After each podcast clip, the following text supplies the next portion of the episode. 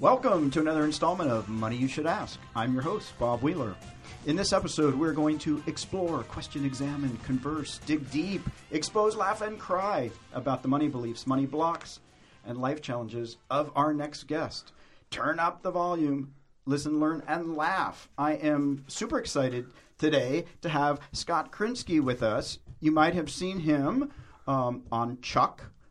Big hit, and then he's also been in the indie film Tangerine that was done on the iPhone.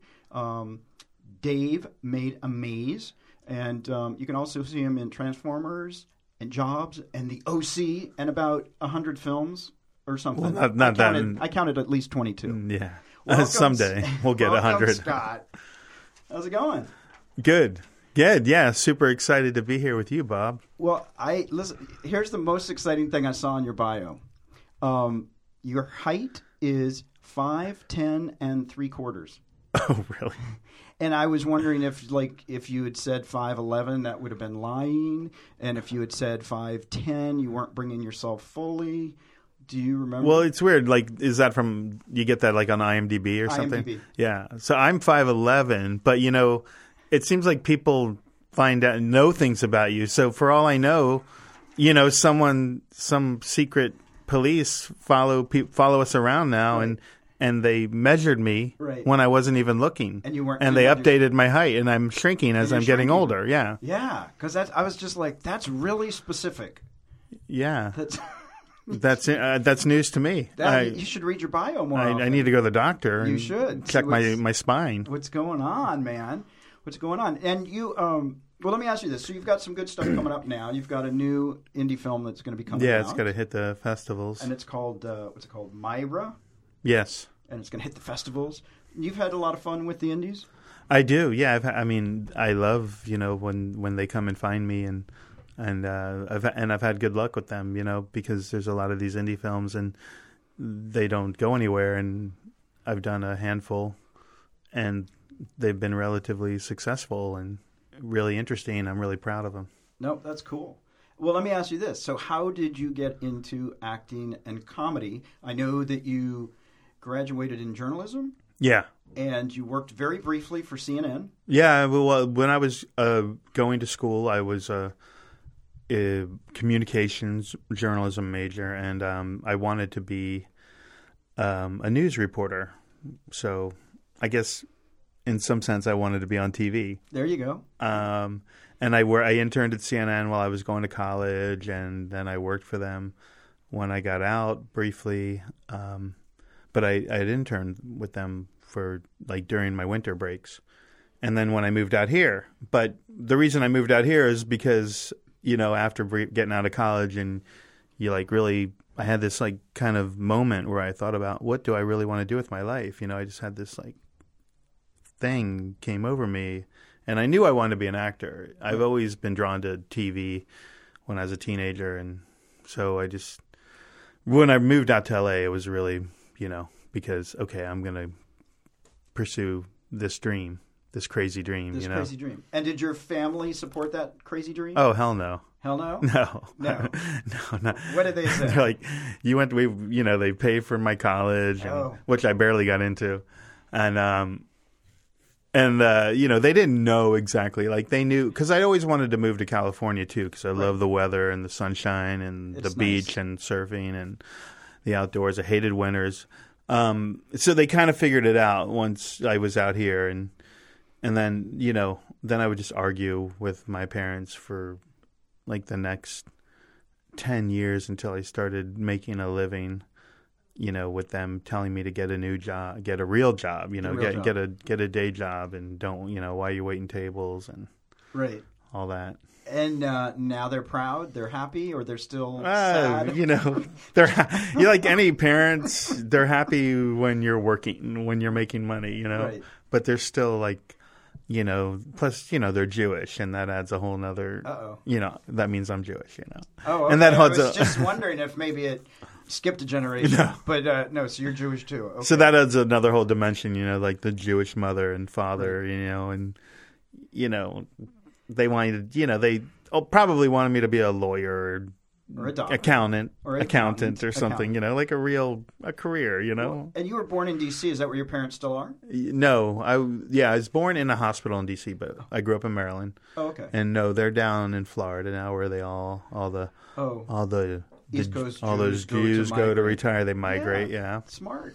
Good help. And so no one's left in Maryland. Oh, okay.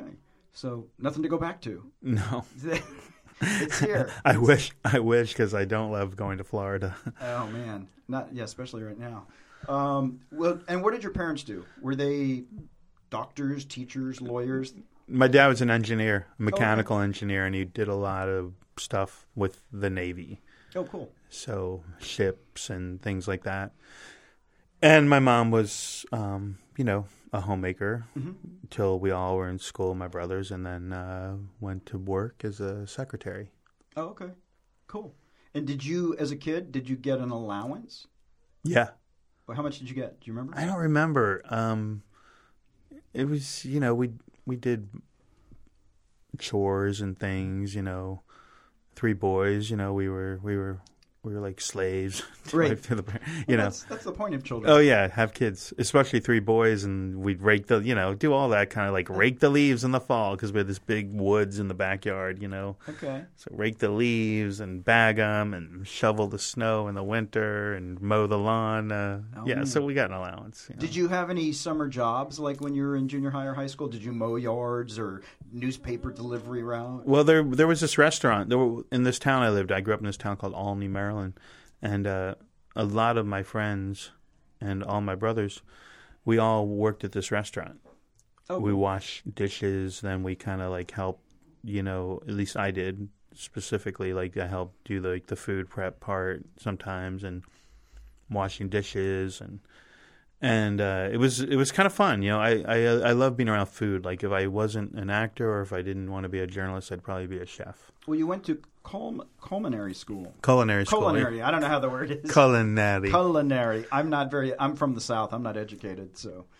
Yeah, I love, like my mom is a good cook and I love to cook. So I did that for a while thinking, okay, when I'm trying to be an actor, I'll be like work as a cook or a chef. I went to for pastries, be a pastry and pastry chef, yeah. People love dessert. Well, what was the first paycheck? A memorable paycheck you got in acting or doing what you like? Memorable was when I booked my first commercial. Do you remember how much you got paid? I think, it was a big national Snickers. No, it was it was Budweiser. It was a Budweiser commercial and it was national or something like that. And I remember making like a few grand. Nice. Can't remember exactly, but it was definitely, the shooting it and the residuals. It was like I'd never seen checks like that, Yeah.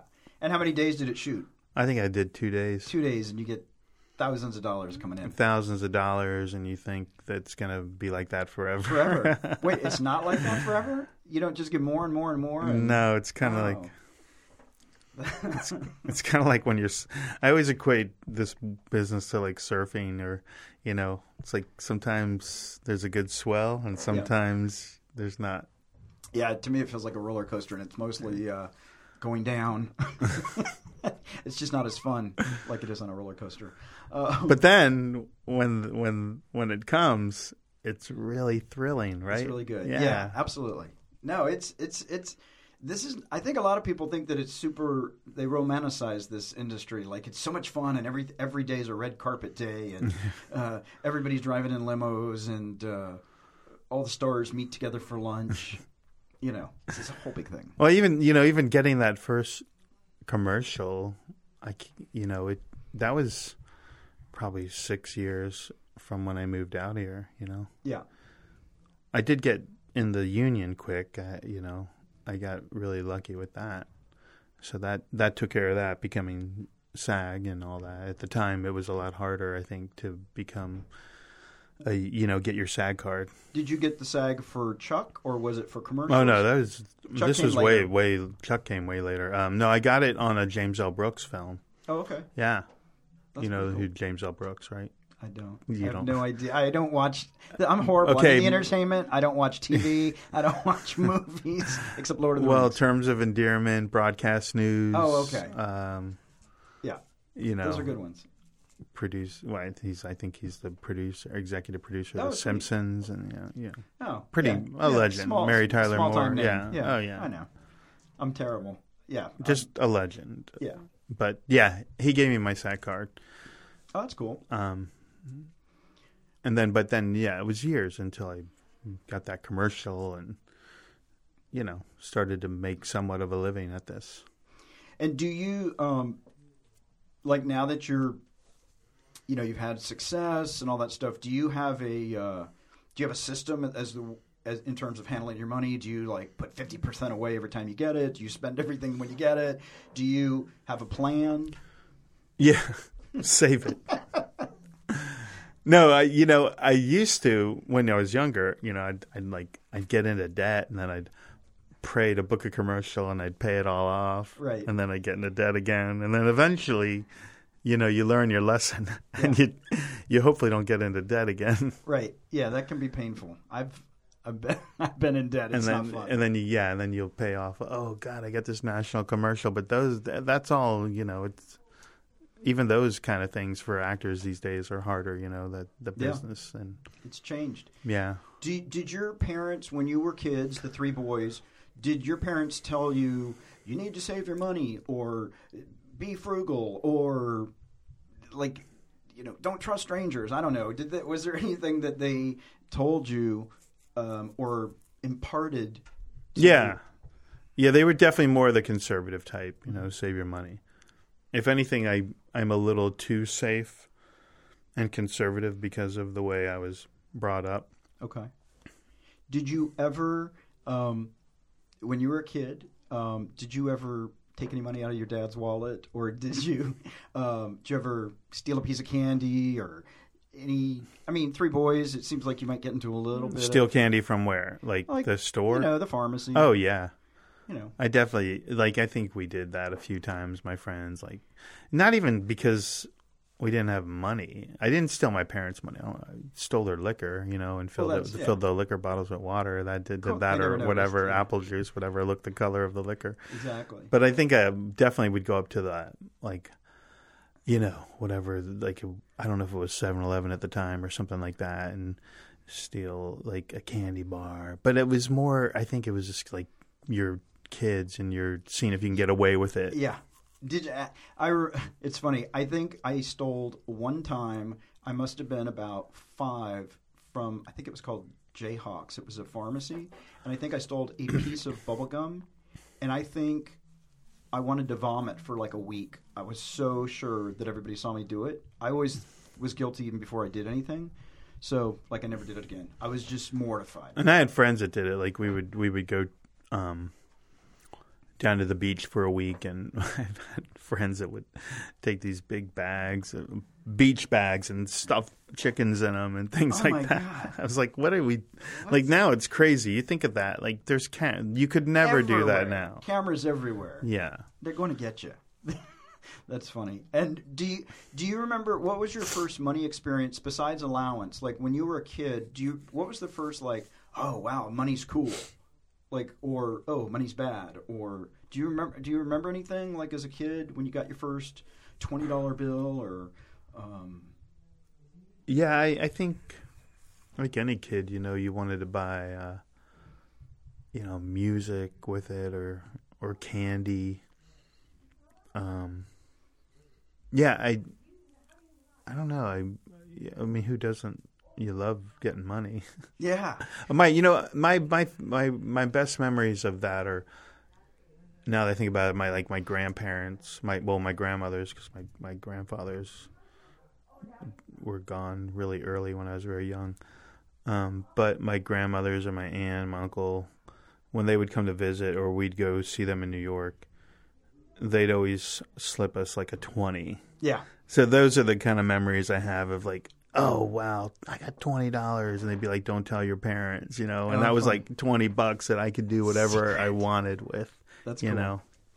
That's funny. That just so my grandparents were very competitive with each other. my grandmother's. And my maternal grandmother, basically, when we were young, I mean, I don't remember 5, 6, she basically said, if we give you money, just tell us you love us more. And we were like, oh, okay, cool. Because on my mom's side, we were the only grandkids because my mom was an only child. Yeah. On the other side, we had to compete with all the other cousins. So we would put out the piggy banks, and my grandmother would fill it up with money, and I'd get a new fishing pole every year. And, like, man, we milked it. Yeah. Yeah, that's my – I think that's definitely, like, my best memories or you know, when you'd see your aunts or uncles or grandparents that you could count on getting like $10, $20, or, you know, you get a birthday card and there's cash in there, and, you know, that's always nice. I always liked the cash better. Yeah. It's like, now it's a, you know, a gift card these days, I guess. I don't know. Which, man, the gift card people, they make a lot of money because half the people lose their gift cards. Yeah. You know, and then it's like, or they forget they have them. Yeah. Well, it's funny. I, you know, Sheldon Anderson. Yeah. So Sheldon and I were doing this podcast one time, and we did a wallet thing. What's in your wallet? And I have like 30 gift cards. I hoard them. And keep them on you? I keep them, and I just keep them on me, but I never want to spend them, just in case I might need it later. And I didn't even realize, like, my whole wallet was just, it still is. So if you rob me, you'll get lots of gift cards, because I've got like 200 or 300 Home Depot and. Wow. Target and several restaurants. Well, we should talk. Yeah. Should probably start selling them. Yeah, you can sell gift cards to websites. You can, I know, but I'm like, but what if I need it later? And I don't know what later is. Use it now, later. You could, yeah. Yeah. Before you die. Exactly. I could buy a tree at Home Depot and plant it in my backyard. Man. So let me ask you this. In terms of life choice and money beliefs, is there, like, if you currently look at your life, is there any particular money belief that guides you? Like, I know some entertainers and some artists feel like they have to be starving, right, to be a pure artist, and if you actually make money, you're a sellout. Do you have any belief systems around money, or just let it come if it comes? I don't know. No, I mean, I don't want to be starving, definitely. I don't believe that. I'm not, I mean, maybe at one time. You know, but after a while out here of, you know, odd jobs and waiting tables and things, I definitely wanted to make money. I didn't want to be starving. Yeah. You know, there was probably definitely a time where I thought that was kind of cool, you know. But now, yeah, bring it on. All the money. Did you show me the money? Show me the money. Did you ever have to have like 10 roommates? No. Like, when you first came out here, how did you pay for your apartment and all that stuff? I had 2 roommates. The most roommates I ever had was 2. Okay. Yeah. And I always, I never wanted to live in, like, a house, like a frat house. For me, you know, when I was, like, I just thought, you know, when you get out of college, you know, that was the time to sort of have your space, more space. Right. Because I did live with a lot of guys in college in a house. Yeah. And in terms of college, your parents paid for college? Yes, they did. That was nice. Well, it was, you know, it was a state college, and it was definitely not. It was relative to our family and with 3 boys, you know. Yeah, it was not cheap, but, you know, it was probably the only way I would go. Yeah. At the time, you know. And when you made the choice to not utilize your journalism degree, and you went into acting and stuff, and that was more your passion. Like, what gave you the courage or the ability to tolerate your parents, like, frowning upon it? Like, what gave you the, like, this is what I'm doing? Distance. Living in L.A. Well, they were, because I moved to L.A., you know. I moved out here. But, you know, every time I talked to them, they'd be like, you know, you got to get a real job, you know, and all that. You know, my mom, you know, was like, get a real job. Why are you doing this? What are you doing with your life?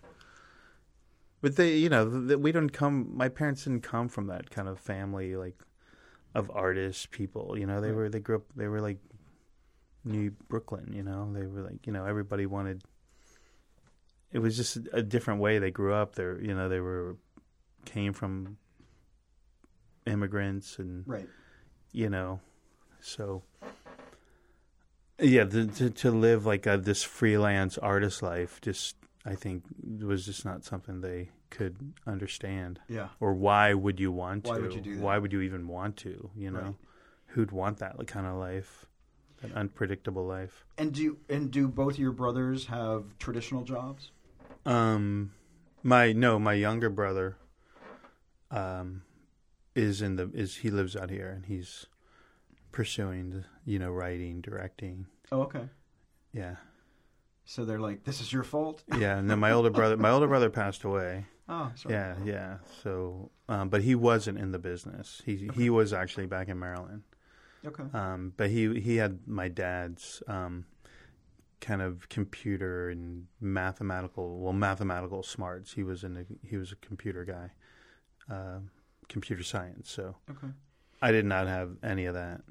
And did you, when you were a kid, were you the one entertaining your brothers? Were you the one that was doing the jokes? Or when did you discover that you were funny? Or when did you discover people just like to laugh at you? Whichever it was. Yeah, I don't think my brothers thought I was funny or I don't think my parents thought I was funny. I think they thought I was a brat. But no, in school, I was definitely like that class clown type mm-hmm. guy. I don't know. I was just always getting in trouble. You know, I was definitely like, I wanted attention and the rabble rouser of the class. Right. I remember there was like, it might have been 5th or 6th grade. I had to bring a note home for a while, I don't know, maybe a few months or whatever, with my like a detailed, report of my behavior that day. Oh my god! Because I was so bad, and not bad. Like I didn't hurt people. I was just, right. I was a distraction to the right. class. Yeah, sometimes you need a distraction in school. So I guess, yeah, that's where this need for attention and. All that. And being a performer comes from. Oh, is that about attention? I didn't know that. Attention, and, yeah. Let me ask you this. Do you remember the first open mic you did or the first time you did stand-up comedy? Yeah, it might have been here at the Comedy Store. In the belly room or on the OM No, it would stage? Have been – it might have been the OR, yeah. I think I did a class – a type of comedy class. Oh, okay. Adam Barnhart, way back. Adam Barnhart did a comedy. Oh, that's right. Because when I moved out here, I was acting. I was doing plays for the first. I came out here as an actor. I was doing plays for like 7 or 8 years, and then I met Adam, and he's like, and I had wanted to do comedy. I knew that I wanted to do stand up. So he was doing this like kind of workshop. It was kind of basically not even like a class per se. It was more like a tight-knit group of people open micing together, Okay. Yeah. I wouldn't say it was like, here's how you write a joke type of class, because right. I know those are out there. Right. Adams is more is like, we're going to workshop as a tight-knit group, and I'm going to help, nurture what's crazy about you. Right. So more of just be who you are. Be who you are. Amplified slightly. Yeah. It wasn't like, when you hear, like, because there are those classes where they, like, try to teach you how to... you hear about that, like how to write a joke and how right. to, is more organic. Yeah. What was your biggest, do you remember your biggest bomb? God, what was my biggest, I don't know. I was a big fan of like Stephen Wright. Yeah. So I always would try to come up with some really out there. Yeah. I can't think off the top of my head right now, but they were just really out there. They were so out there that only I thought they were funny. Yeah. I have a lot of private inside jokes that only I get. And what do you remember your most what was your biggest crowd? Do you remember like doing a show for 2,500 people? Anything like that? Yeah. Yeah. I definitely have done some shows like that, big club shows.